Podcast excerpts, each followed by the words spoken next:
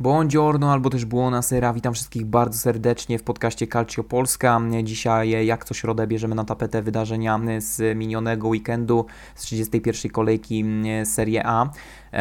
Zastanawiam się szczerze mówiąc, czy dodatkowo nie poruszyć tematu Superligi, bowiem jest to temat rzeka w zasadzie, ale dotyczy on również włoskich boisk, włoskich zmagań i zmiany, które mają się pojawić wraz z Superligą, odbiją się szerokim echem we Włoszech i z pewnością zmienią historię Serie A i po prostu myślę, że w najbliższym czasie możecie się spodziewać dodatkowego odcinka, który, w którym przedstawię swoją opinię dotyczącą tego, tego właśnie pomysłu, tego kontrowersyjnego pomysłu, ale póki co skupiam się na tym, żeby przekazać Wam informacje, jakie miały miejsce tydzień temu i mam nadzieję, że przebrniemy przez to i zachęcę Was do oglądania Serie A. Zapraszam wszystkich do analizy.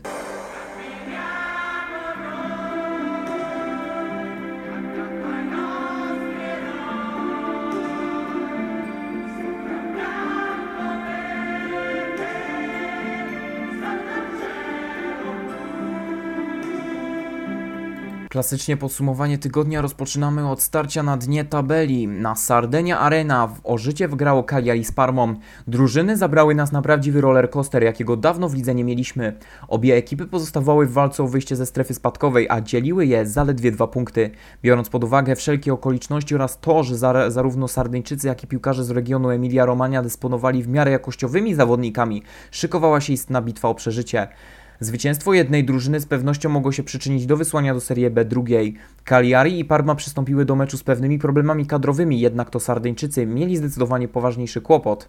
Brak Alessio Cranio, bramkarza, który mimo słabych wyników drużyny gra świetny sezon u Wyspiarzy. W ostatnim meczu z Interem błyszczał jednak rezerwowy Vicario. Wszyscy jednak dobrze wiedzą, że strata Cranio jest niepowetowana. W Parmie także nie było najlepiej, choćby ze względu na nieobecności Caramo, Hernaniego czy Cypriena. Cagliari postawiło wszystko na jedną kartę i wyszło w najmocniejszym składzie, między innymi z Godinem, Ruganim, Naingolanem, Marinem, Nandezem, Pavolettim czy João Pedro. Parma zmieniła ustawienie, przesuwając na skrzydło Jura Jakuckę i wystawiając w środku pola Brugmana z Grassim. Po raz pierwszy od meczu z Udine od pierwszej minuty zagrał na szpicy Cornelius. Na ławce rezerwowych zasiadły takie obis- osobistości jak Pele czy Gervinho, więc Roberto Diaversa był przygotowany na wypadek, gdyby mecz zaczął iść nie po myśli. Tak się przynajmniej wtedy wydawało, ale od początku. Parma zaatakowała od pierwszego gwizdka, ale nie grała jak wściekłe psy. Rozsądnie gospodarowała piłką i starała się grać bardziej z pomysłem, aniżeli na żywioł. Otworzyli wynik bardzo szybko, gdyż już w piątej minucie kapitalnym strzałem zza pola karnego popisał się Giuseppe Pecella, strzelając pierwszego gola w karierze. Ale za to jakiego gola i w jakim meczu? Parma w euforii, a Cagliari wiedziało, że problemy nie ominą ich nawet na własnym stadionie. Sardyńczycy nie pozostawali dłużni rywalom i przystąpili do dość dominującej gry. Dużo podań w środku, wymienność pozycji, szybka gra. Tak chcieli odpowiedzieć Parmie. Choć początkowo preferowali wyłącznie strzały zza pola karnego, w czym główne role odgrywali Nandez czy Nainggolan, nie przynosiło to większych rezultatów. W jednej z pierwszych akcji, w których postanowili wejść do pola karnego, prawie udało im się wymusić karnego. Prawie, bo po analizie V A R sędzia anulował zagranie ręką Pecelli. Było to jednak kontrowersyjne zagranie i jak mawiał cytat na pytanie, czy był karny, jeden rabin powie tak, a inny powie nie. Choć Parmeńczycy pozostawali w cieniu Sardyńczyków, swoją pierwszą akcję po dłuższej przerwie wykorzystali pierwszorzędnie. W trzydziestej pierwszej minucie bramkę na dwa zero zdobył Juraj Kucka, czym, czym mógł doszczętnie pogrzebać nadzieję Wyspiarzy na korzystny wynik. Cagliari mimo nacisków nie mogło nic zrobić, a Parma zdobywała gole jakby od niechcenia. Sardyńczycy musieli chwycić byka za rogi i wrócić do gry, jeśli chcieli w ogóle pomyśleć o utrzymaniu. siedem minut później do akcji wkroczył talizman Cagliari, Leandro Pavolazzo Pavoletti, pięknym strzałem głową, dając bramkę kontaktową przed przerwą. Od byłego zawodnika Sampy biło zaangażowanie i wiara. Zagrzewał swoich kolegów do wiary. Ekipa Parmy jeszcze nie była całkiem spokojna o wynik, a w uszach wciąż brzmiała mi myśl, Cagliari wciąż żyje, nie skreśla ich. Pomyślałem wtedy, no chyba Parma nie zrobi tego kolejny raz z rzędu. Czy wypuści znów ten wynik? Diaversa musiał podjąć decyzję, murujemy czy atakujemy dalej. Postawił na atak. W czterdziestej szóstej minucie kapitana Kuckę zmienił Valentin Michaela. Cagliari nieudolnie próbował wrócić do gry. Próbował Rajvan Marin, próbował Radja Nainggolan, próbował Nathan Nandez. Jak na złość, Sardyńczykom wciąż piłka nie siedziała na nodze. Cagliari nie dawało wytchnienia obrońcom rywali. Atakowało jednak na całego, a podopieczni Diaversy mogli się zastanawiać, czy nie warto czasem wzmocnić obrony. Spieszę z odpowiedzią. Nie warto. Los drużyny z Emilia-Romagna postanowił wziąć w swoje nogi młodziutki Denis Mann, jedno z objawień ligi w tym sezonie. Rumuńczyk przejął z piłkę pod polem karnym Cagliari i po efektownym dryblingu strzelił do bramki Vicario. trzy jeden w sześćdziesiątej minucie meczu. Cagliari na deskach. Cagliari spada ze szczytu Mount Everest i znów rozpoczyna tułaczkę od zera. Cały wysiłek poszedł na marne. Parma cynicznie pognębiała rywali. Ten moment był jak syrena alarmowa dla Sardyńczyków. Był jak wielka, czerwona lampka w głowie Sempliciego. Trener niemal od razu rzucił wszystkie siły do ataku. Za defensorów pojawił się Gaston Pereiro oraz Giovanni Simeone. Ofensywa popłaciła, gdyż w sześćdziesiątej szóstej minucie Cagliari ugryzło Parmę drugi raz. Pecelli golem z za pola karnego odgryzł się Rajvan Marin i znów jakby z mimiki zawodników dało się wyczytać: żyjemy, nie skreślaj nas. Ataki nie słabły, Cagliari kompletnie zepchnęło Parmę do defensywy, mimo ich ofensywnych zmian. Wściekły Diaversa pokazywał piłkarzom, by ci wyszli z narożnika ringu, by zaatakowali, by zabili, lecz zawodnicy w żółtych strojach zamiast pola karnego rywali zagęszczali praktycznie tylko swoje. Parma miała szansę po jednej akcji ponownie zamknąć mecz, ale praktycznie na pustą bramkę nie trafił Kurtić. Diaversa przeprowadzał nieco bardziej zrównoważone zmiany, wpuszczając obrońcę Busiego i napastnika Pelego. Ciężko było jednak zatrzymać Cagliari, które przypominało teraz kompletnie nieobliczalne tornado. Gospodarze grali twardo, nieustępliwie i agresywnie. Przykładem tego był Radja Najgolon, który często dawał upust swojej frustracji. Zbliżała się dziewięćdziesiąta minuta, a wynik niezależnie czy remisowy, czy przegrany, nic nie dawał Cagliari. Parma zacierała ręce, ale wiedziała, że najgorsze przed nimi. Końcówki były koszmarem drużyny Roberto Diaversy. Ten mecz mógł być szansą na dokonanie egzorcyzmu i wygnanie swoich demonów. Nic z tych rzeczy. Pierwsza minuta doliczonego czasu gry. Cagliari ma kolejną okazję na bramkę. Gaston Pereiro trzyma się przy piłce, ale oddanie strzału będzie bardzo ryzykowne. W polu karnym aż roi się od Parmejczyków zasłaniających bramkę. Odległość jest pokaźna, ale co tam? Do trzydziestu razy sztuka. Istotnie. Pereiro oddaje strzał, a Sepa ogląda, jak piłka wpada do bramki ku zaskoczeniu wszystkich. Nikt, nikt się jednak specjalnie nie cieszył. Drużyny wiedziały, że ten wynik zapewni im obu spadek. Ktoś dzisiaj musiał wygrać. Parma dostała swoją szansę jako pierwsza. Bokiem boiska sprintował Michaela, który w sytuacji sam na sam posłał piłkę wprost w rękawice Vicario. Fatalna opcja, ale spokojnie. Dopi- najgorsze dopiero przed nimi. Vicario posyła piłkę do przodu i przejmuje ją Radja Najgolą. Belg waha się, czy strzelić z dystansu, jak to robił wielokrotnie, lecz podaje piłkę do boku do Gastona Pereiro. Urugwajczyk posyła piłkę do środkowania w pole karne, jednak wydaje się, że trochę za wysoko. Krycie jest szczelne, a do piłki szanse mają dopaść tylko dwaj zawodnicy z zespołu Cagliari, João Pedro i Alberto Cerri, który w osiemdziesiątej siódmej minucie zmienił Naitana Nandesza. João Pedro wyskakuje do piłki wraz z obrońcą, jednak trochę za wcześnie i obaj spadają, podczas gdy piłka leci nad nimi. Wtedy do futbolówki dopada dwudziestopięcioletni Cerri i pakuje ją do bramki zaskoczonego Sepy. dziewięćdziesiąta czwarta minuta spotkania, a Cagliari z wyniku jeden trzy wychodzi na cztery trzy. Coś nieprawdopodobnego. Szaleństwo. Szaleństwo działaczy z Sardynii. Ich pracownicy dokonują cudu i wracają do gry z odmetów bezsilności. Cierpliwość popłaca w ich przypadku. Cagliari pokazało, że jest w stanie dokonać niemożliwego. Radość Cagliari przypominała, jak gdyby piłkarze Leonardo Sempliciego wygrali co najmniej Ligę Mistrzów, a nie mecz w Lidze Włoskiej. Tym bardziej o utrzymanie. Parma z kolei załamana, znów spadająca z nieba do piekła. Parma, która nie potrafi wciąż poradzić sobie z własnymi demonami i klątwą, jaką sama na siebie nałożyła. Parma po emocjach Diaversy, cudownych bramkach i uniknięciu karnego nie uniknie już raczej spadku. Emilia z, em, ekipa z Emilia-Romagna spada z ligi w fatalnym stylu, ale Cagliari modli się o potknięcia Torino. Na Sardynii światło w latarni wciąż się tli, lecz teraz pozostaje desperacka walka z czołówką, by pozostać w Serie A. Wielkie emocje i nieprawdopodobna walka o przetrwanie. Oto dlaczego warto oglądać choćby starcia ostatnich drużyn, tych najmniejszych. Tutaj nic nie jest oczywiste. Tarcia nie ominęły środka tabeli, gdzie walczyli ze sobą dwaj geniusze taktyczni, Claudio Ranieri oraz Ivan Jurić. Rok dwa tysiące dwudziesty pierwszy to nie jest łatwa przeprawa dla Genueńczyków. Mimo dobrego początku Sampa popadła w przeciętność i mimo dobrej, ładnej dla oka technicznej gry osiąga słabe rezultaty. Te niepowodzenia spowodowały pokaźną siedmiopunktową stratę do dziewiątego miejsca oraz narażenie się na stratę pozycji kosztem Bolonii czy Udinese. Mecz z Ellasem to szansa dla piłkarzy z północy, by nieco odetchnąć w wyścigu o jak najwyższe miejsce. Szczególnie Szczególnie, że przystąpiła do meczu bez większych problemów kadrowych. Na straży bramki stał rozgrywający świetny sezon Audero. Boki uzupełniali Bereszyński czy Tommaso Augello. Kontrowersyjną decyzją było ponowne wystawienie na pozycji stopera Yoshidy z partnerującym Kolejem. Japończyk nie był w wysokiej formie w przeciwieństwie do Tonellego, podobnie zasiadającego na ławce. Druga linia bez wielkich zmian, w przeciwieństwie do ataku, którego obsada była co najmniej niepokojąca. Zamiast doświadczonego Quagliarelli i Gabiadiniego oglądaliśmy od pierwszej minuty zapomnianych rezerwowych Laguminę oraz Valerio Verre. Zaskakującym ruchem było także posadzenie na ławce Kandrewy, również będącego ostatnimi czasy w najwyższej dyspozycji.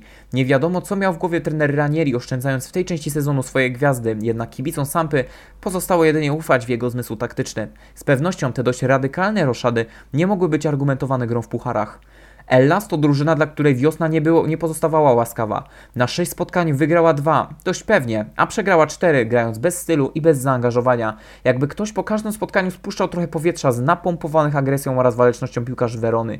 Giallo Blu mieli jeden cel – wieść prym wśród średniaków.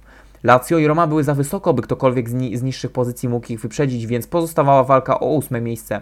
Verona miała argumenty, by pokonać konkurencyjne Sassuolo, ale by do tego doszło, należało pokonać nieobliczalną Sampdorię Claudio Ranieriego. Jurić preferował kompletnie inny futbol od swojego włoskiego przeciwnika i póki co przynosiło to bardzo dobre efekty. W końcu Veronę postrzegano jako drużynę podobną do tej, która przed lat szokowała i zachwycała świat. Mowa oczywiście o Atalancie. Wie, miejsce w jedenastce zachowali klasycznie Silvestri oraz Federico Di Marco, ale także o dziwo Paweł Dawidowicz. Mówię o dziwo, gdyż wygryzł on prosperującego Mateo Lovato. Boki boiska należały do Lazowicza i Davide Faraoniego, symboli dobrej gry Werony w tym sezonie. Dość dziwnym posunięciem było przesunięcie na, środko, na pozycję środkowego pomocnika Antonina Baraka, mającego partnerować Stefano Sturaro. Caccaniemu jako, jako środkowemu pomocnikowi ofensywnemu partnerował Salcedo Morra, niedoświadczony, młody, bardzo młody zawodnik. Trochę człowiek zagadka, gdyż nie wiadomo, jak poradziłby sobie z presją gry od pierwszej minuty. Na szpicy wciąż pozostawał Lasagna, chyba już wyłącznie z braku konkurencji na tej pozycji. Elas w tym, w tym swoim stylu od początku był agresywny. Przyszpilił Sampę od pierwszych minut, wywalczając aż trzy rzuty rożne. Zawodnicy Ranierego byli kompletnie zaskoczeni tempem gry narzuconym przez Veronę. Stałe fragmenty gry były głównymi ośrodkami ataku gości i udowodnili to w trzynastej minucie, kiedy Darko Lazowicz popisał się genialnym uderzeniem z rzutu wolnego, pokonując Audero. Sampdoria ruszyła do ataku, jednak ich ofensywa nie tworzyła dużego zagrożenia. Hellas oddał w pierwszej połowie cztery strzały na bramkę spośród dziewięciu akcji, a Sampa tylko jeden z dwóch akcji. Liczba stałych fragmentów gry dla ekipy Juricza była wręcz przytłaczająca. Hellas schodził do, sz- do szatni naładowany, nabuzowany i głodny bramek, jednak wszystkie oczy skierowane były na Ranierego. Co on sobie myślał, wystawiając taki skład? Jak zareaguje na wydarzenia boiskowe? Czy coś się tu jeszcze zmieni? Doświadczony trener poszedł po rozum do głowy i wpuścił swoich asów, Kandrewę i Gabiadiniego. Mogliśmy także oglądać Keitę Balde. Na efekty nie trzeba było długo czekać. Już w czterdziestej szóstej minucie na bramkę z piekielnie trudnej pozycji huknął jak z armaty Jakub Jankto, dając Sampdori nowe życie w tym meczu. Verona starała się zareagować, ale role się zmieniły. Teraz to Sampa roz- zdobywała teren i korzystała z rzutów rożnych, podobnie jak Verona, z zerową skutecznością bramkową. Z pomocą przyszedł jednak Keita Balde, który wywalczył nowy stały fragment w tym meczu. Rzut karny. Swoim dribblingiem zmusił obrońcę do błędu, a gola z jedenastego metra zdobył Manolo Gabiadini. Mecz zmienił się o sto osiemdziesiąt stopni i chyba nikt nie spodziewał się, widząc Veronę w pierwszej części meczu, że teraz Hellas praktycznie nie będzie istniał. Sampa przejęła inicjatywę. Koszmar Werończyków się nie skończył. dziewięć minut później gwóźdź do trumny wbił Morten Thorsby. Wykończył dośrodkowanie w pięknym stylu. Wyskoczył tak wysoko, że uprzedził rękawicę Sylwestrego, strącając piłkę do bramki. Hellas walczył do końca o bramkę kontaktową, ale zabrakło szczęścia. Verona będzie miała kolosalne problemy pod koniec sezonu. Nie udało się im utrzymać ósmego miejsca i dali się wyprzedzić Sassuolo. Dodatkowo Sampdoria tym zwycięstwem zmniejszyła stratę do drużyny Juricza. Ciężko powiedzieć, co zadecydowało o takim, a nie innym wyniku. Czy był to geniusz Ranierego, a może wirtuozeria jednostek? Może i to, i to. Faktem jest, że szczęście nie miało tu nic do rzeczy, a takiego wyniku z pewnością niewiele osób się spodziewało. Starcie w środku tabeli między Bolonią Siniszy Mihajlowicza a Specją Vincenzo Italiano mogło dostarczyć wielu emocji, szczególnie, że obie ekipy stylowo prezentowały się w tym sezonie niemal bliźniaczo. Pierwszoplanowymi postaciami nie są o dziwo zawodnicy, lecz Trenerzy. Obaj szkoleniowcy zbudowali sobie bardzo solidną markę. Sinisza to trener zdecydowanie bardziej doświadczony od swojego liguryjskiego przeciwnika. Serb prowadził w karierze drużyny nieco słabsze jak Fiorentina, Sampa czy właśnie Bolonia. Nie potrafił jednak utrzymać stanowiska dłużej niż przez dwa lata. Spowodowane to było słabymi wynikami. Dziewiąte miejsce z Fiorentiną, dwunaste miejsce z Sampdorią, dziewiąte miejsce z Torino. Zaliczył także malutki epizodzik w Milanie w dwa tysiące szesnastym roku, ale on także nie był w stanie powstrzymać tamtejszego koszmaru w ekipie Rossoneri, kończąc ligę na siódmym miejscu. Mihajlović powrócił do Bolonii jako syn marnotrawny, a jego drużyna prezentuje się świetnie, mimo dwunastego miejsca. Właściciele są zadowoleni z jego pracy i trudno im się dziwić. Drużyna odzyskała charakter i wolę walki. Prezentują siłę i do, dość dobre umiejętności. Zespół z Emilia-Romagna może być dumny ze stabilnego miejsca w lidze i wydaje się, że gdyby tylko dokonał większych wzmocnień, wzmocnień mógłby mieć szansę na walkę o najwyższe cele. Siniša Mihajlović to trener, który mimo wielu upadków i zwolnień wyrabia sobie opinię świetnego trenera. Choć nie kieruje on poczynaniami gwiazd, z pewnością rzeźbi on nowe. Vincenzo Italiano to mimo wyglądu młody trener. Swoją karierę zaczynał od zera i powoli wspinał się do Serie A. Prowadził kompletnie nieznane drużyny na szczeblu rozgrywek C D aż do dwa tysiące dziewiętnastego roku, kiedy to objął Specję, z którą to zawędrował do Serie A. Specja stała się jedną z, na- z największych rewelacji sezonu.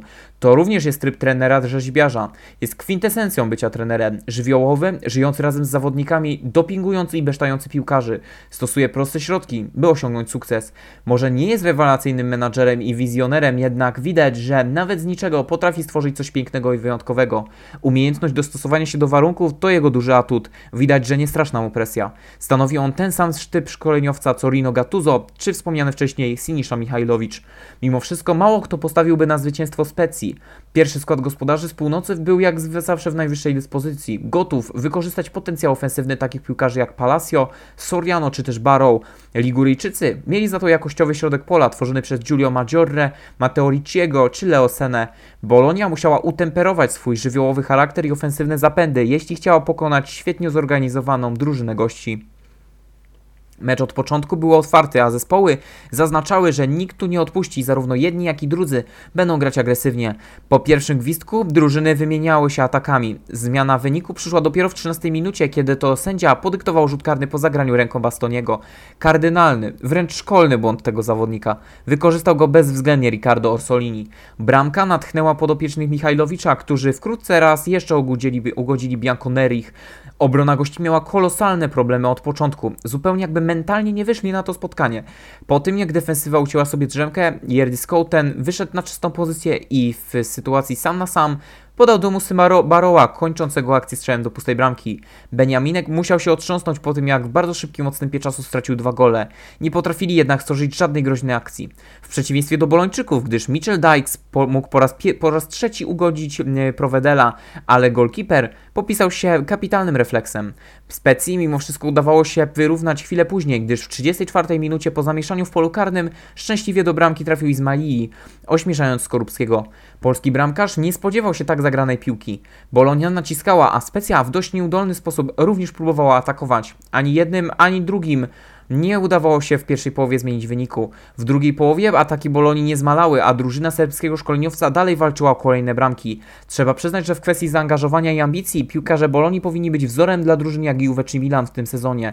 Ataki popłaciły, gdyż tym razem z rzutu rożnego trafił Svanberg, który posłał bombę w okno bramki Specji z bliskiej odległości. Drużyna Italiano drugi raz w tym meczu dała się uśpić i ponownie z tragicznym dla nich skutkiem. siedem minut później, w sześćdziesiątej pierwszej minucie do bramki ponownie z rożnego trafił Svanberg i zamknął rywalizację w tym meczu.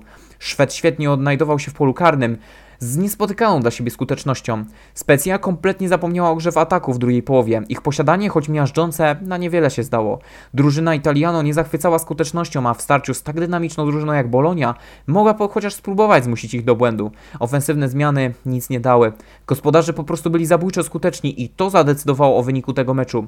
Bolonia obecnie znajduje się na jedenastym miejscu i goni Sampdorię, natomiast Specja wciąż pozostaje w miarę bezpiecznej odległości od strefy spadkowej, na czternastym miejscu.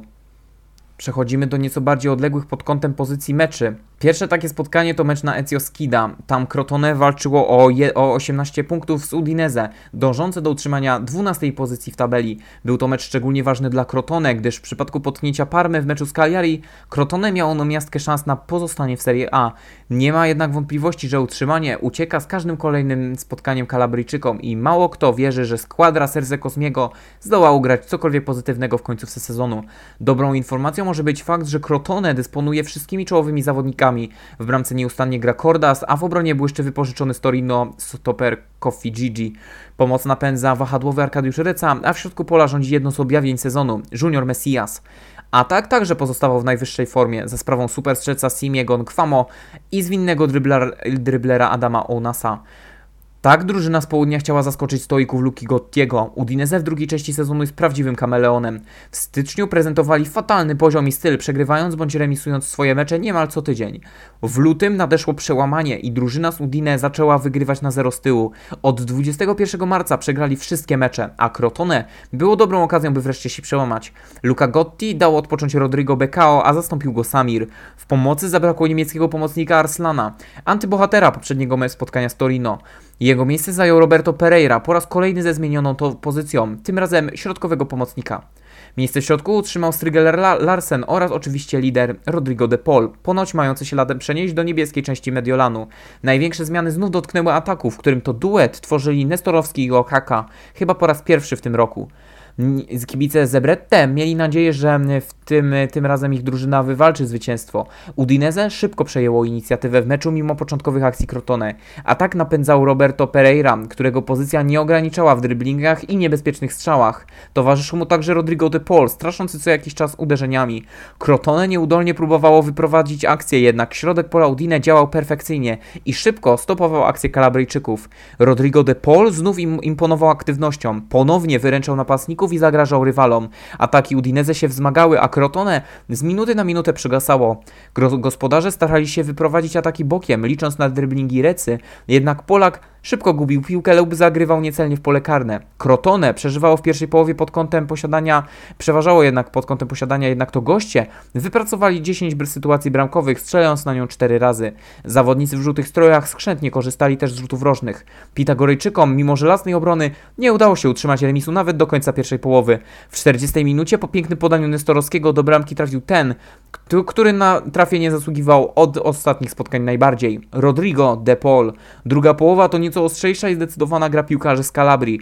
Udinese jak atakowało, tak atakowało, ale spadkowicze nie, nie dopuszczali ich do aż tak pokaźnej ilości sytuacji bramkowych. W nieco bardziej zdecydowany sposób Crotone musiało poszukać okazji na zdobycie bramki. Było to bardzo trudne w trakcie naporu piłkarzy Gottiego. W końcu po długim oczekiwaniu Beniaminek wyprowadził sobie akcję pięknym przyjęciem w polu karnym. Popisał się Arkadiusz Reca i szukał sposobu, by przejść Molinę. Nie udało mu się i jak pokazał V A R, z powodu zagrania ręką przez zawodnika w żółtym stroju. Sędzia podyktował jedenastkę, którą pewnie wykorzystał zaskakująco pięknym technicznym strzałem Simi. Nigeryjczyk ma już siedemnaście bramek w lidze i jest jednym z najlepszych strajkerów w Europie, reprezentując barwy jednej z najsłabszych drużyn. Świetny wynik tego zawodnika po raz kolejny wskrzesza nadzieję w sercach swoich kolegów z drużyny. Luka Gotti wprowadził dwóch zmienników do pomocy i ataku, licząc, że nieco rozruszają grę i popchną drużynę do zwycięstwa. Tak się stało, chociaż nie za, spra- nie za ich sprawą, a dzięki świetnemu podaniu, którym Roberto Pereira obsłużył De Paula w siedemdziesiątej czwartej minucie, a ten po kapitalnej solowej akcji strzelił drugiego gola technicznie przy słupku. Argentyńczyk to wzór kapitana, imponuje formą i jest zawsze wtedy, gdy drużyna go potrzebuje. Jego zaangażowanie widać w każdym meczu.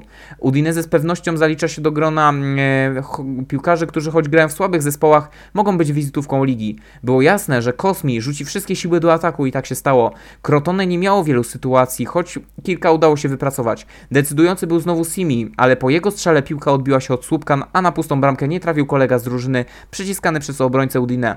Crotone przygasało, a spadek stawał się coraz bardziej realny. Wydawało się, że, mi, że mecz mimo wszystko skończy się spokojnie, jednak znów do, gos, do głosu doszedł Rodrigo De Paul, lecz nie hat-trickiem czy cudowną asystą. Jego z pewnością ekwilibrystyczne zagranie niekoniecznie przyczyniło się do powiększenia prowadzenia, a raczej naraziło się na jego utratę. W dziewięćdziesiątej pierwszej minucie meczu Kalabryjczycy wyprowadzili sobie całkiem niezłą sytuację. Piłka została przerzucona do skrzydłowego, a ten spokojnie na nią czekał. Wtedy do akcji ruszył Rodrigo De Paul, który postanowił mu ją odebrać, licząc, że pierwszy do niej dopadnie. Wybił się w powietrze i wyprostowaną nogą na wysokości szyi zawodnika Postanowił ugrać mu ją sprzed nosa. Świetny pomysł. Problem w tym, że nie wziął pod uwagę tego, że rywal pierwszy do niej dopadnie głową. Najgorsze przewidywania się sprawdziły. Pomocnik odbił futbolówkę, a De Paul, lecąc, lecąc niczym Bruce Lee, wbił but w klatkę zawodnika. Molina leżał na ziemi, a sędzia bez wahania wyrzucił kapitana z boiska.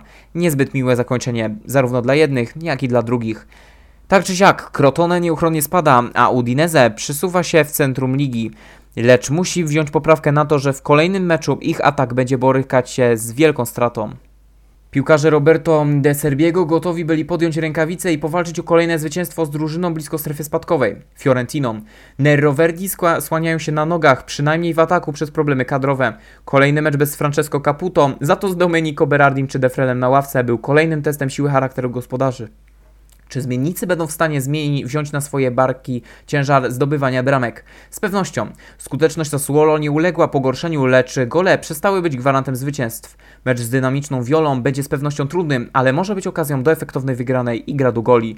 Mecz z drużyną Neroverdich Fiorentina może określić jako wóz albo przewóz. Zwycięstwo pozwoli im wskoczyć na bezpieczną pozycję w okolicach środka tabeli. Porażka będzie jednoznaczna z narażeniem się nawet na spadek do Serie B. Do siedemnastego Torino Toskańczycy tracą tylko trzy punkty. Coś, co jeszcze niedawno było nierealne, na tą chwilę staje się bardzo prawdopodobne. Fiorentina będzie musiała walczyć o utrzymanie. Wydawało się, że tak duże wzmocnienia kadrowe jak przyjście Riberiego, Callejona, Bonaventury czy Malquita zagwarantują Fiorentinie nawet walkę o Ligę Europy. Tymczasem ta naszpikowana symbolami, symbolami ligi drużyna upada z meczu na mecz coraz niżej. Podobnie jak w przypadku spadkowiczów, ten mecz jest ostatnim gwizdkiem ku wzięciu się w garści i zdobyciu trzech punktów. Porażka nie wchodzi w grę. Fiorentina ruszyła od początku jak po swoje, wypracowując w miarę groźne sytuacje bramkowe, pokazując gospodarzom, że obce tereny są im niestraszne. Choć mieli mało okazji do strzałów, to skrzętnie z nich korzystali. Neroverdi, jak to oni, dominowali w posiadaniu piłki. Kluczem do ich pokonania było wykorzystanie możliwie wszystkich swoich okazji. Drużyna De Cerbiego przeważała, lecz Viola korzystała ze swoich strzałów, miażdżąc rywali w sytuacjach bramkowych. Pierwszy cios zadał Jack Bonaventura, kapitalny strzałem w lewą część bramki. Jack udowodnił, że wciąż ma to coś. Taktyka popłaciła, a Viola miała powody do radości. Ten niespodziewany obrót wydarzeń zmusił Sassuolo do podjęcia zdecydowanych działań pod polem karnym. Owszem, wypracowywali okazje, ale były one nijakie, symboliczne, niezbyt niebezpieczne. Było jasne, że Roberto De Cerbi nie osiągnie tu dobrego rezultatu bez swoich asów. Ten sam system co Sampdoria. Od razu w drugiej połowie zameldowali się wielcy nieobecni. Defrel i Berardi mieli odmienić grę Neroverdich. Nic takiego jednak się nie działo aż do sześćdziesiątej minuty. Wtedy zaczęły dziać się cuda. Zaczęło się od ryzykownego ataku Drągowskiego na piłkę, kiedy to przy okazji sfaulował zawodnika Sassuolo i Gianluca Aureliano podyktował jedenastkę, którą wykorzystał Berardi. Drużyna De Cerbiego wróciła do gry trzy minuty później. Niezrozumiałym zachowaniem popisał się Pecella, brutalnie faulując ponownie w polu karnym drużyna, gracza drużyny przeciwnej. Analogiczna sytuacja. Berardi i gol. Sassuolo wykorzystuje zaćmienie Violi i wychodzi w zaskakujący sposób na prowadzenie. Jacini postanowił wpuścić rezerwowych, lecz najgorszego nie udało się uniknąć. Sassuolo w dalszym ciągu nie odpuszczało. W siedemdziesiątej piątej minucie po raz kolejny ukąsili bezbarwną Fiorentinę za sprawą Maxime Lopeza. Sassuolo do końca tłamsiło Fiorentinie w każdym aspekcie gry. Ich gra piłką była nieprawdopodobna. W tym spotkaniu zanotowali trzysta trzydzieści podań, z czego Fiorentina dziewięćdziesiąt cztery. Wyprowadzili osiem sytuacji bramkowych, z czego pięć skończyło się golem. Viola daleko za nimi, z jedną sytuacją bramkową, bez strzału. Koniec meczu mógł być równoznaczny z gongiem. Sassuolo zdeklasowało Toskańczyków wynikiem trzy do jednego. Neroverdi zachowują bezpieczną odległość od Werony, a Fiorentina jest w tym momencie narażona na spadek. To wydawało się niemożliwe, a jednak koszmar się spełnia na naszych oczach. Nad Florencją zbierają się ciemne chmury w końcówce sezonu. Na Stadio Olimpico oglądaliśmy za to pojedynek braterski. Dosłownie. W Rzymie spotkali się Simone i Filippo Inzaghi, prowadząc dwie skrajne różne, różne drużyny, zarówno pod kątem stylu, jak i pozycji w tabeli. Jedna rzecz ich jednak łączyła, wielka wola zwycięstwa i to wcale nie tak, aby pokazać, który z braci jest lepszy. Każda z drużyn czuła na plecach oddech rywali. Nie ma wątpliwości, że Lazio jest w świetnym nastroju. Cztery ostatnie mecze w Serie A zakończone zwycięstwami, stabilna forma, powrót dla Sarriego oraz Correi, porozumienie kontraktowe z trenerem, jak to się mówi, nie ma biedy. No nie do końca. Sezon zbliża się ku końcowi, lecz nie oznacza to do końca problemów. Latem szykuje się poważne wietrzenie szatni, gdyż kilku piłkarzy niemal na pewno pożegna się z Lazium. Z pewnością będzie to Musacchio oraz Hödet. Prawdopodobnie Lucas Leiva wraz z Matteo Musacchio. I tu prawdziwa bomba. Joaquim Correa. dwudziestosześcioletnim Argentyńczykiem interesuje się ponoć Liverpool, a Lazio jest skłonne sprzedać go im za czterdzieści milionów euro, połowę odstępnego. Forma tego zawodnika to dużo wzlotów i upadków, długie przybywanie w cieniu i spektakularne powroty w blasku. Podpora ataku Lazio w tej edycji Ligi Mistrzów niewidoczna w Serie A. Być może to również przesądzało o obecnej pozycji Lazio. Brak wsparcia od Immobile oraz przeciętna gra Correi. Ciężko stwierdzić, natomiast wiadomo, że takie informacje o licznych zmianach w składzie nie wpływają dobrze na drużynę i zaufanie. Wygrana z Benevento to duży krok w wyścigu z Romą o Ligę Europy. Oba rzymskie kluby są bardzo blisko siebie w tabeli, a każde potknięcie może być decydujące w walce o puchary. Benevento zdaje się bardziej przypominać Legion niż drużyna z Lazją. Czarownicy z pewnością grają ponad stan i choć ich zaliczki to w większości remisy, to właśnie takimi małymi niepozornymi osiągnięciami zapracowują na utrzymanie. Styl prowadzenia przez Pipo nie jest tak wysublimowany jak Simone, Simone. Jednak przynosi on pewne efekty. Benevento, choć nie imponuje nazwiskami, może poszczycić się cierpliwą grą oraz dobrym rozgrywaniem piłki. Trener składry z Beneventu wie, jak wykorzystać potencjał zawodników, lecz brak jakości często bywa decydujący przy wynikach. Nie ma wątpliwości, że Benevento w starciach z czołówką teoretycznie nie ma szans. Teoretycznie, gdyż w praktyce udowadniali choćby w meczach z Romą czy Juventusem, że do tragedii prowadzi tylko jeden mały błąd. Legioniści narzucali wysokie tempo gry od pierwszego gwizdka. Widać było, że do formy wrócił duet Immobile Correa, który w piątej minucie mógł wyprowadzić Lazio na prowadzenie, ale zabrakło szczęścia. Nikt nie miał wątpliwości, że bramka dla gospodarzy to tylko kwestia czasu. I tak też się stało. W dziesiątej minucie meczu obrońcą urwał się Immobile i znalazł się oko w oko z Montipo. Sytuację chciał ratować De Paoli, lecz niefortunnie piłka odbiła się od jego nogi i wpadła tak czy siak do bramki. Rzadko kiedy ogląda się Rzymian w tym sezonie w takim gazie. Drużyna Simone Inzaghiego nieprawdopodobnie szybko odzyskiwała piłkę i wyprowadzała ataki. Swoim stylem gry bardziej przypominała Sassuolo. Do ofensywy przystępował niemal cały zespół, a każdy zawodnik stwarzał potencjalne zagrożenie. Goście wiedzieli, że musieli dokonać bardzo trudnej sztuki, a mianowicie strzelenia bramki, nie mając jakości w ataku. Ich próby na początku pierwszej połowy spełzły na niczym. Biancocelesti się nie zatrzymywali i w drugiej połowie drugi raz pokonali Montipo, ponownie za sprawą Ciro Immobile. Po świetnej akcji pomocników Luisa Alberto i Sergeja Milikowicza-Sawicza napastnik w bardzo podobny sposób strzelił drugą bramkę. Pech nie opuszczał dzisiaj Lorenzo Montipo, gdyż w trzydziestej szóstej minucie sprokurował on rzut karny po kolejnej świetnej, dynamicznej akcji gospodarzy. Obrona Benevento ewidentnie nie dojechała na mecz. Pozwalała na bardzo wiele Rzymianom, którzy mijali, mijali ją jak tyczki. Bramkarz, choć tym razem obronił podcinkę Correi w sytuacji sam na sam, to jednak przy tym wyciął strawą argentyńskiego napastnika. Decyzja oczywista. Żółta kartka i rzut karny. Do piłki podszedł poszkodowany Atakante i pokonał za drugim razem Montipo. Do czterdziestej minuty wynik trzy zero. Wydawało się, że Benevento, podchodząc do tego spotkania chociaż w obronie, będzie grało stabilnie i pewnie, przeciwko tak silnej drużynie jak Lazio. Piłkarze z Lazium zaskoczyli jednak stylem gry. Nie byli już spokojną, schematyczną drużyną. Widać było, jak bardzo potrzebowali zwycięstwa. Z meczu na mecz kompletnie się zmieniali. Benevento przypominało dziecko, które chciało odebrać piłkę dorosłemu, grając na ogrodzie. Choć swoją grą wzbudzali politowanie, to mimo wszystko coś w końcu zaczęło im wychodzić. Pod koniec pierwszej połowy kapitalnym strzałem popisał się Marco Sau, który cudownym, technicznym strzałem pokonał Pepereinę. Było to piękne zwieńczenie tego festiwalu goli w pierwszej połowie, lecz nie zmieniało faktu, że czarownice potrzebowały cudu, by wrócić w tym meczu do poważnej rywalizacji. Druga połowa wskazywała na to, że goście z Beneventu raczej nie mają na co liczyć na Stadio Olimpico. Lorenzo Montipo był chyba najbardziej poszkodowaną osobą w tym spotkaniu. Żółta kartka, strata trzech goli w pierwszej połowie, a w czterdziestej ósmej również i gol samobójczy po strzale między nogami. Joaquim Correa będzie się śnił bramkarzowi po nocach. Benevento raziło kolejnymi błędami. Żółte kartki za faule otrzymywali Glik i Siatarella, a na dodatek z cwaniackim zagraniem w polu karnym popisał się jeden z obrońców, kiedy to postanowił uderzyć piłkę łokciem, wyprowadzając kontrę. Na jego nieszczęście V A R wszystko widział, a sędzia drugi raz podyktował jedenastkę. Koszmar Benevento wydawał się nie mieć końca. Do piłki podszedł Ciro Immobile i tym razem Montipo obronił strzał z doływcy Złotego Buta.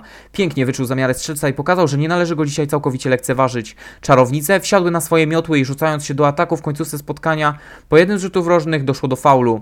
Tym razem w polu karnym Rzymian na zawodniku gości. Bramkę zdobył Nicolas Viola i choć wynik w sześćdziesiątej czwartej minucie wynosił cztery dwa, to istniała jakaś szansa na odwrócenie losów spotkania.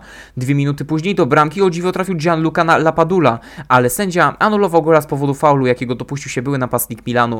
To nie podciło, nie podcięło skrzydeł gościom i w dalszym ciągu atakowało Lazio, które wyraźnie zaczęło brakować paliwa. Benevento naciskało i walczyło o kolejną bramkę. Szczególnie aktywny był Nicolas Viola oraz Roberto Insigne. Reina był jednak czujny, jak również obrona. Mecz nabrał nowych kolorów. O osiemdziesiątej piątej minucie, kiedy z rzutu rożnego piękną główką popisał się Kamil Glik, polski stoper zaskoczył potężnym uderzeniem, nie dając żadnych szans na interwencję hiszpańskiemu golkiperowi. O ile Lazio zaskoczyło swoich fanów z początku pozytywnie, o tyle w końcówce zabrakło, zabrało ich na piekielny roller coaster. Benevento jakby za pomocą czarów dokonało cudów i kompletnie zszokowało Rzymian. Bez wątpienia szykowała się ciekawa końcówka, gdyż wszystko wskazywało na to, że czarownice dokonają remonty, pokonując drużynę z Ligi Mistrzów. Tragiczny koniec wielkiej euforii Beniaminka. Ciro Immobile w dziewięćdziesiątej szóstej minucie zabija ostatecznie nadzieję drużyny Pippo Inzagiego, strzelając do bramki Montipo po raz trzeci.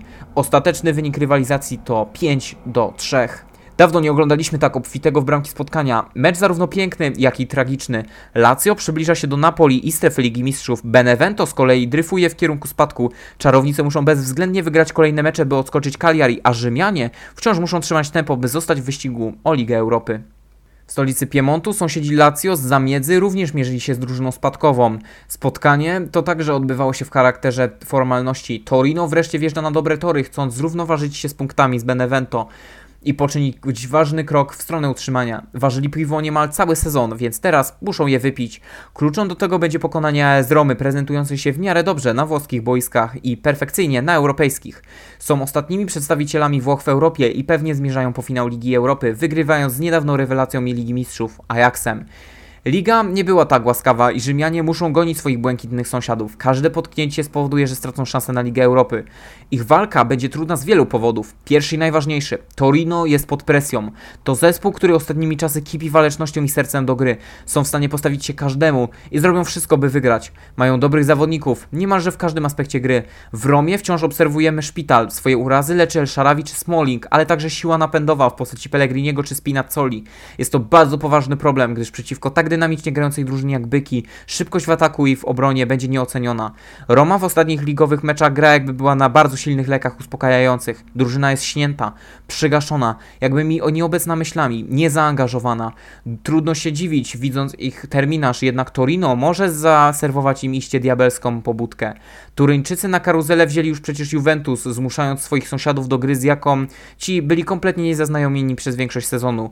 Nie należy nikogo tutaj skreślać, gdyż szanse ma mają zarówno klasowi zawodnicy Rzymian, jak i walczaki Davide Nicolego.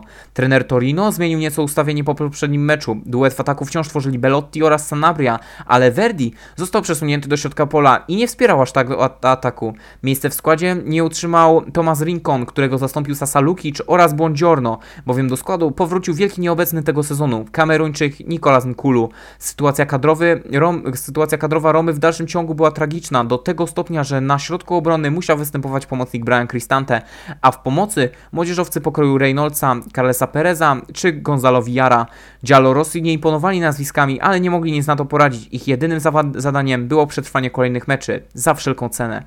Podobnie jak Lazio, Roma zaczęła szybko strzelanie. Gol Borchy Majorala dał prowadzenie Rzymianom. Mimo mocnego początku Torino szybko się otrząsnęło i przeprowadzało ataki na bramkę Mirante. Byki raz za razem nacierały na gości. Gospodarze stworzyli sobie trzynaście szans, sześciokrotnie strzelając na bramkę. Roma w swoim stylu pełniła rolę biernego obserwatora, uzależniając ataki od kontr. Niemal udało się im przez to... Przez Niemal udało im się przez tą taktykę wyjść na prowadzenie, lecz strzał Pedro kapitalnym wślizgiem zablokował obrońca. Torino dawało kibicom przed telewizorami prawdziwe show. Zupełnie nie przypominali zahukanej, niepewnej i słabej drużyny za czasów Marco Giampaolo.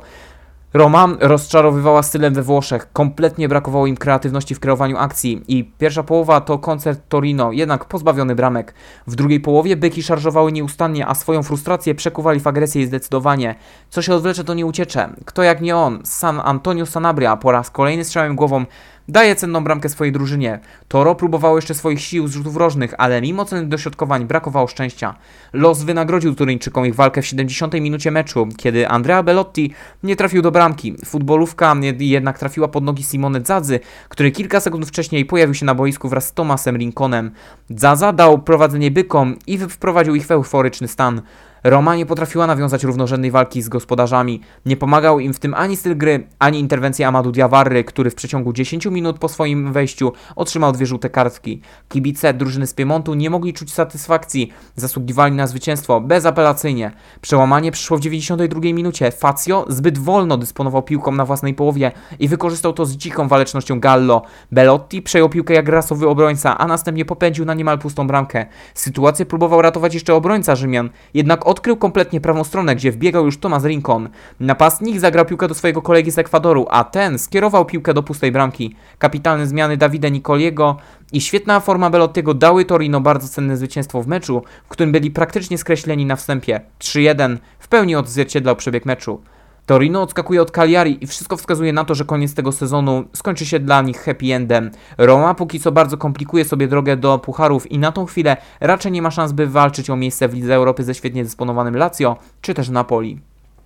Przedsmak wielkich meczy kończy mecz na San Siro, gdzie Milan o godzinie dwunastej trzydzieści drugi raz będzie chciał pokonać drużynę z Genui. Dlaczego tak dokładne dane? Ano dlatego, że Milan w dwudziestej dziewiątej kolejce udowodnił, że w takich okolicznościach może ulec rywalowi.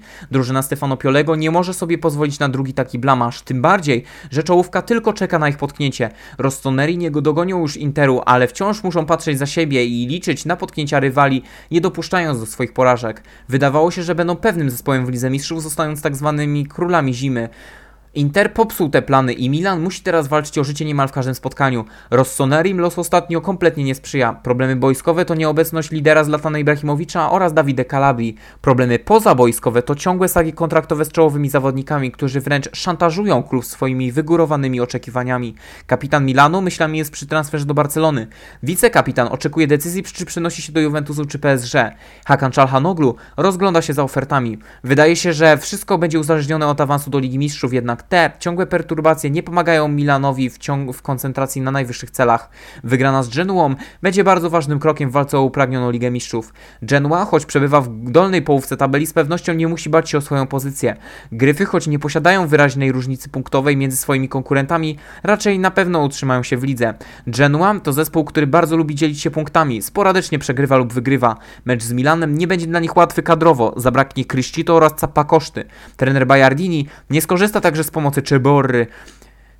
Zaczęło się spokojnie. A C Milan nie przypominał swoją grą zapowiedzi Piolego, przestrzegającego, że jego składra przystąpi do tego meczu agresywnie i ofensywnie. Nie wyglądało to przekonująco. Milan swoją grą nie zaskoczył niczym nowym, czymś, czego nie można było oglądać choćby ze spotkania z Parmą. Szczególnie eksploatowana była prawa strona boiska, gdzie dobrze dyspo- współpracował Salemaker z Kalulu. Gospodarze nie potrafili jednak zrealizować w pełni swojego potencjału ofensywnego. Podobny problem trafił Gen- Genueńczyków, którzy stosunkowo rzadko dochodzili do klarownych sytuacji strzeleckich. Rossoneri kompletnie wyłączyli z gry Gianluca Scamacca, a Destro miał w pojedynkę spore kłopoty w minięciu graczy z San Siro. W trzynastej minucie nieco szczęśliwie i, za- i niespodziewanie Rossoneri wyszli na prowadzenie za sprawą strzału Ante Rebicia, kompletnie zaskakując bramkarza Gryfów. Po zdobyciu gola Milan starał się kontrolować piłkę w środku pola. Zamierzał prowadzić otwartą grę z naciskiem na utrzymywanie się przy piłce. Po zawodnikach Piolego było widać jedno – nie dopuścić do rzutu rożnego. Gospodarze walczyli za wszelką cenę, by piłka nie wyszła blisko pola karnego Donnarumy. Kornery w tym sezonie to zmora Milanu, a każda potencjalna wrzutka z tego stałego fragmentu gry była niemal zabójcza. W trzydziestej siódmej minucie koszmar gospodarzy się spełnił. Piłka została dośrodkowana z narożnika boiska, a futbolówkę w gąszczu głów strącił do bramki jeden z Genueńczyków. I to nie byle kto – Mattia Destro, bo ten właśnie długowłosy napastnik po raz kolejny skarcił Milan. Warto wspomnieć, że to nie była pierwsza e, bramka dla byłego gracza Rossoneri przeciwko Milanowi. Niespełniony talent sprzed wielu lat ma patent na strzelanie bram, bramek byłej ekipie. To właśnie on był odpowiedzialny za remis z poprzedniego meczu. W tym meczu mógł tej sztuki dokonać ponownie, wykorzystując brak kon- koncentracji Fikayo Tomoriego. Nawiasem mówiąc, dość dużo osób przewidywało, że ewentualna bramka padnie z rożnego. Jeszcze więcej osób przewidywało, że katem Rossonerich będzie właśnie Destro. Podopieczni Piolego mogli zejść do szatni w podłych nastrojach. Frustracja udzieliła im się także po meczu, kiedy to Simon Kier wyraził rozgoryczenie, stwierdzając, że zespół musi przestać tracić gówniane bramki. Druga połowa również nie przyniosła rezultatów. Genua nie stwarzała żadnego poważnego zagrożenia, jak również Mediolańczycy. Genua powoli rozgrywała piłki, jednak traciła je, gdy tylko zbliżała się do pola karnego. Milan miał problem z wykańczaniem akcji. Niecelne strzały z dystansu oddawali Kessi. Z kolei w polu karnym nie popisywali się Çalhanoğlu czy Salemakers, uderzając piłki zbyt mocno nad bramką. W sześćdziesiątej minucie Rossoneri byli bardzo blisko objęcia prowadzenia, ale główkującemu Kierowi zabrakło szczęścia i piłka minęła minimalnie słupek. Co rożny zabrał, to rożny zwrócił. A C Milan po raz kolejny podszedł do rzutu rożnego. Piłka otarła się o głowę Mario Mandzukicia, wprowadzonego kilka minut wcześniej i uderzyła w plecy Skamaki, który starał się za wszelką cenę uniknąć uderzenia. Piłkarz kompletnie zmylił Mattię Perina. Bramkarz stał jak słup soli, gdy piłka powoli wpadała do bramki. Wydawało się, że Milan nie wypuści już prowadzenia, jednak piłkarze Piolego robili wszystko, by widowiska nie można było uznać za rozstrzygniętego. Wejście Brahima Diaza, Sandro Tonallego i Diogo Dalota rozpoczęło konkurs na najgłupszą stratę piłki. Pomocnicy Milanu oddawali piłki rywalom prawie za darmo, popełniając błędy w przyjęciach, wykonując niecelne krosy czy gubiąc piłki w kontrach. Wejście Mario Mandzukicia, choć dało bramkę, nie zmieniło tego, że atak w tym meczu praktycznie nie istniał. Genua najgroźniejszą akcję przeprowadziła w końcówce spotkania, kiedy to Donnarumma wypuścił piłkę po dośrodkowaniu rywali. Pierwszy strzał oddał Masiello, lecz Kier wybił piłkę z linii bramkowej. Dobijać próbował także Valon Dehrami, jednak tu popisał się Tomori i Milan korzystny wynik z pewnością mógł zawdzięczać dwójce stoperów, którzy dosłownie obronili zwycięstwo. Elementów do poprawy czy zmiany w Milanie jest naprawdę wiele, choćby forma Calhanoglu czy zwiększenie jakości na ławce rezerwowych. Milan, jeśli chce godnie uczestniczyć w rozgrywkach Ligi Mistrzów, powinien wziąć się w garść, bo, w naj bo najlepszym nie wypada remisować z trzynastą drużyną w lidze. Gryfy mają przed sobą dwa luźniejsze spotkania i muszą wycisnąć z nich trzy punkty, jeśli chcą zapewnić sobie w miarę spokojną końcówkę sezonu.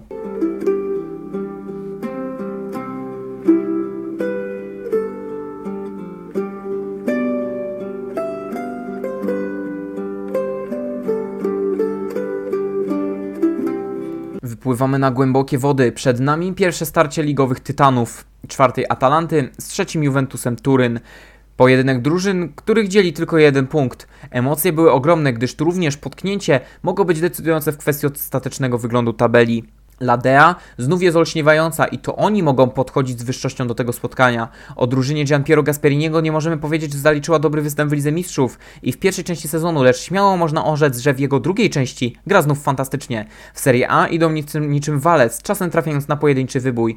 Ich siła to przede wszystkim świetny, świetnie dysponowany atak w postaci Luisa Muriela czy Duwana Zapaty. W pomocy błyszczy Remo Freuler, Martin Derun czy Mario Paszalicz. Natomiast obrona należy do Rafaela Toloja, Robina Gosensa, Berata Jim Citiego czy Cristiana Romero, filaru, którego w meczu z Juve nie mogliśmy oglądać. Nie ma wątpliwości, że z perspektywy stylu i statystyk Atalanta zasługuje na miejsce w Lidze Mistrzów, a jej ewentualny brak byłby sporym zaskoczeniem, ale żeby to osiągnąć, trzeba wygrać z mistrzem kraju. Stara dama nie zachwyca w tym sezonie i prawie cały półwysep apeniński życzy im Ligi Europy. Bianconeri nie uginają, nie uginają się pod naporem krytyki i walczą o odzyskanie dobrego imienia, pokazując, że nawet w słabym stylu są w stanie osiągnąć swój cel. Mecz z drużyną z Lombardii będzie okazją bliżej przyjrzeć się potencjalnym celom transferowym. Mówiło się, że Juve jest usłu zainteresowane usługami Robina Gosensa, więc będzie to doskonała okazja, by obejrzeć Niemca z bliska. Były piłkarz reprezentacji Włoch, Palladino, twierdzi, że Gianpiero Gasperini jest idealnym trenerem dla Juventusu. Cóż, czy Pirlo? Raczej każdy byłby lepszy, ale zobaczmy, co z tego wyjdzie. Jest to tylko opinia, ale dobrze wiemy, że Juventus ma możliwości, by sprowadzić geniusza z Bergamo do Turynu. Bianconeri do meczu z Atalantą przystąpią bez swojego talizmanu i najważniejszej postaci, Cristiano Ronaldo. Portugalczyk nabawił się urazu i nie zagra w tym spotkaniu, w którym atak będzie kluczowy. Wszyscy byli ciekawi, czy młoda, ambitna kobieta zepchnie z salonów starą, doświadczoną damę. Po śniętym spotkaniu A C Milanu z Genuą fani Calcio otrzymali prawdziwy zastrzyk adrenaliny. Różnica w grze była ogromna. Juventus nie stracił witalności mimo utraty Cristiano. Bianconeri od samego początku próbowali zaatakować Atalantę, jednak ci szybko odpierali ataki, sunąc naprzeciwką bramkę, również nie stwarzając wielkiego zagrożenia. Z czasem zaczęło przypominać to mecz ping-ponga. Raz jedni napierają, a raz drudzy. Piłka chodziła między zawodnikami jak po sznurku. Widać było dużo ruchu i zaangażowania. Pierwszoplanowymi postaciami w drużynie gospodarzy byli Duwan Zapata i Robin Gosens. Kolumbijczyk wspierał pomoc swoimi umiejętnościami odbioru, natomiast w ataku stwarzał dużo przestrzeni dzięki sile fizycznej. Dodatkowo dużo biegał, nie odpuszczając walki o każdą piłkę w zasięgu jego długich nóg. Robin Gosens nie ustępował koledze z ataku zaangażowaniem. Był agresywny i kipiał sportową złością. Ostro, niejednokrotnie na granicy faulu, hamował ataki rywali na boku boiska. Choć był mniej widoczny w ofensywie, to z pewnością ją napędzał. W drużynie gości swoim driblingiem imponował Juan Cuadrado. Kolumbijczyk rywalizuje z Davide Calabrią o miano najlepszego prawego obrońcy w tym sezonie. W tym meczu błyszczał swoimi driblingami i przeglądem pola. Często schodził do środka, obsługując pomocników podaniami. Na uwagę zasługiwał także Paulo Dybala, który pojawił się w tym meczu po raz pierwszy od dawna w pierwszym składzie. Choć nie oddawał wielu strzałów na bramkę, wprowadzał wiele zamieszania w obrębie szesnastki, a o piłki walczył w prawie każdym obrębie boiska.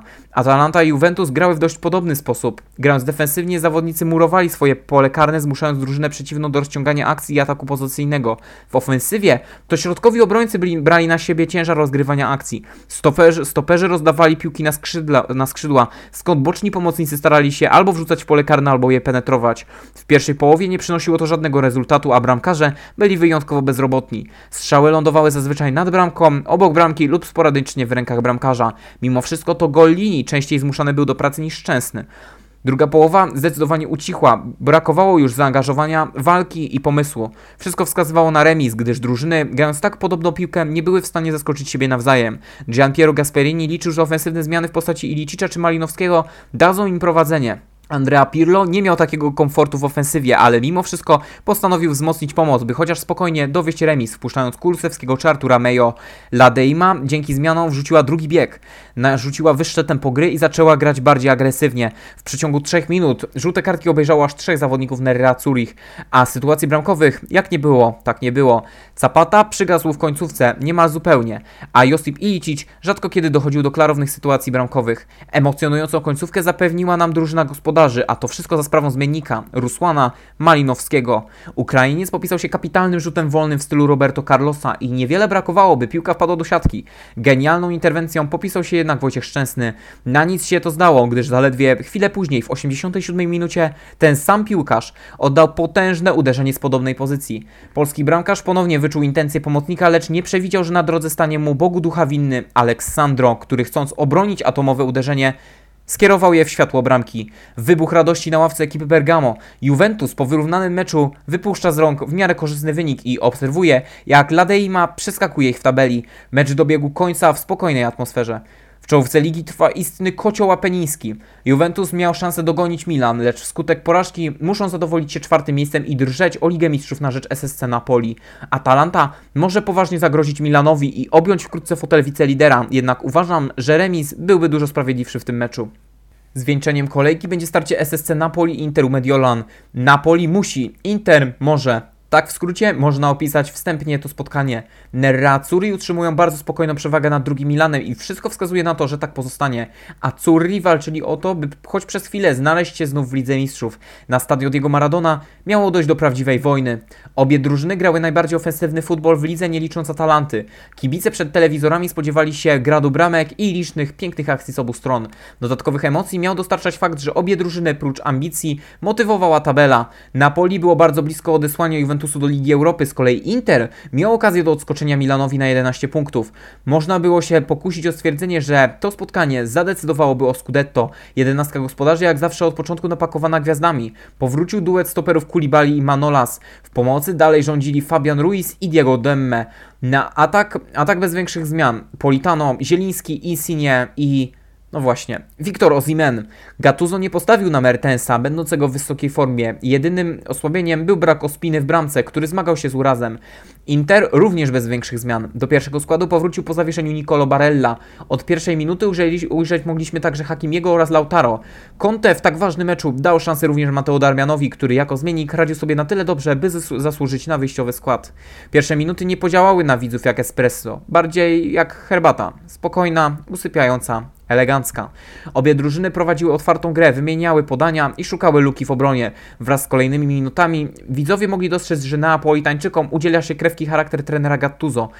Gospodarze zaczęli grać bardziej agresywnie i zdecydowanie w ataku. Ponownie wykorzystywali skrzydła. Dobrze dysponowana obrona Interu dawała sobie radę w starciach ze skrzydłowymi, a Szrafa Hakimiego i Mateo Darmiana wyręczali Bastoni czy Skriniar, łatwo zażegnując niebezpieczeństwo. Łatwego życia nie miała także ofensywa Nerazzurri. Lautaro rzadko kiedy zbliżał się do pola karnego, przegrywając starcia fizyczne, czy to z pomocnikami defensywnymi, czy to ze stoperami. Niejednokrotnie faulował rywali, przez co nie mógł kompletnie wykorzystać potencjału. Ciężar krycia Romelu Lukaku wziął na siebie żelazny obrońca Azzurrich, Khalidu Koulibaly. Belg przygasł w kolejnym meczu, tym razem za sprawą rosłego Senegalczyka, który kompletnie nie ustępował mu posturom. Akcje pod bramką obu drużyn bardzo przypominały te ze spotkania Atalanty i Juventusu. Obrona jednych jak i drugich była wyjątkowo dobrze dysponowana, nawet mimo braku szczególnego zagęszczenia pola karnego. Zmiana wyniku przyszła w trzydziestej szóstej minucie. Wtedy to kapitan Lorenzo Insigne wyprowadził kolejną jedną z wielu akcji skrzydłem. Posłał on prawie że na ślepo piłkę w pole karne do Osimena. Na posterunku był jednak Samir Handanović, który pewnym chwytem zatrzymał futbolówkę w rękawicach. Pewnym? Jak się okazało, nie do końca. Słoweniec w fazie upadania niefortunnie odbił ją od butów Stefana De Vrija, który pilnowałby golkipera, nikt nie zaatakował. Tymczasem okazało się, że to właśnie jego zapobiegawcze działanie doprowadziło do kuriozalnej straty gola. Doświadczony kapitan Interu rzadko kiedy popełnia takie babole, ale z pewnością ten był najdziwniejszy w jego karierze. Napoli dzięki szczęśliwym okolicznościom wyszło na prowadzenie i przed piłkarzami Gennaro Gattuso mogła roztaczać się wizja upragnionej Ligi Mistrzów. Musieli jednak przystopować emocje, gdyż Inter był gotowy wyrwać Neapolitańczykom te bezcenne dla nich punkty. Bramka Zurich była w pierwszej połowie zaklęta. Goście obijali poprzeczki i słupki. Kapitalne szanse marnowali Lukaku oraz Lautaro Martinez. Wsparcia starali się dostarczać także pomocnicy. Eriksen i Brozović szukali uderzeń za pola karnego, lecz gąszcz nóg blokował ich uderzenia. Skory do wyrównania był także Barella, który zmarnował sytuację sam na sam z Meretem, popisującego się świetnym timingiem. Inter do pierwszej połowy przegrywał i musiał coś zmienić w swojej grze. Bramka wydawała się kwestią czasu, ale zawodnicy Conte musieli poprawić skuteczność. W drugiej połowie oglądaliśmy nieco odważniejszy Inter i nieco przygaszone Napoli. Goście zmuszali Mereta do licznych interwencji. Próby popłaciły. Po jednej z akcji bramkarz gospodarzy wypluł piłkę przed siebie, która trafiła pod nogi Darmiana. Były gracz Manchester United dograł ją na przedpole Eriksenowi, a Duńczyk pewnym strzałem z pierwszej piłki pokonał francuskiego bramkarza. Christian Eriksen to specjalista od tego typu zagrań, a w ostatnim czasie również talizman Nera Zurich. Piłkarz będący jeszcze przed chwilą na wylocie skrzętnie korzysta z kontuzji Vidala i wraca do formy prezentowanej w Tottenhamie. Napoli ożywiło się i ruszyło w pogoń za zwycięstwem, ale ich najgroźniejsze akcje były przypadkowe i dość szczęśliwe. Po rzucie wolnym do siatki prawie trafił Fabian Ruiz, a w niedługo, a niedługo po tym w, po kapitalnym dryblingu, dryblingu w poprzeczkę trafił Matteo Politano. Napoli szukało swoich szans także szukając rzutu karnego, ale sędzia Daniele Doveri po analizie V A R nie przyznał go drużynie gospodarzy. Moim zdaniem dość kontrowersyjna decyzja, ale również niejednoznaczna. Na Stadio Diego Maradona po zabójczym pressingu Napoli utrzymał się wynik jeden do jednego i jest to jak najbardziej sprawiedliwy wyrok. Neapolitańczycy wskoczyli na pułap sześćdziesięciu punktów, ale swojej piątej pozycji wciąż nie zmienili, choć do swoich odwiecznych wrogów z Turynu tracą tylko dwa punkty. Drużyna Gattuso nie może liczyć potkni- zaliczyć potknięcia, gdyż ich wpadki wyczekuje także Lazio. Nerazzurri mają autostradę do Scudetto, gdyż do drugiego miejsca dzieli, dzielą ich aż trzy zwycięstwa. Tylko katastrofa mogłaby odebrać drużynie Conte triumf we Włoszech. Napoli było przedostatnim bastionem, jaki Inter musiał zdobyć na drodze ku Scudetto. Marzenia stają się coraz bardziej realne.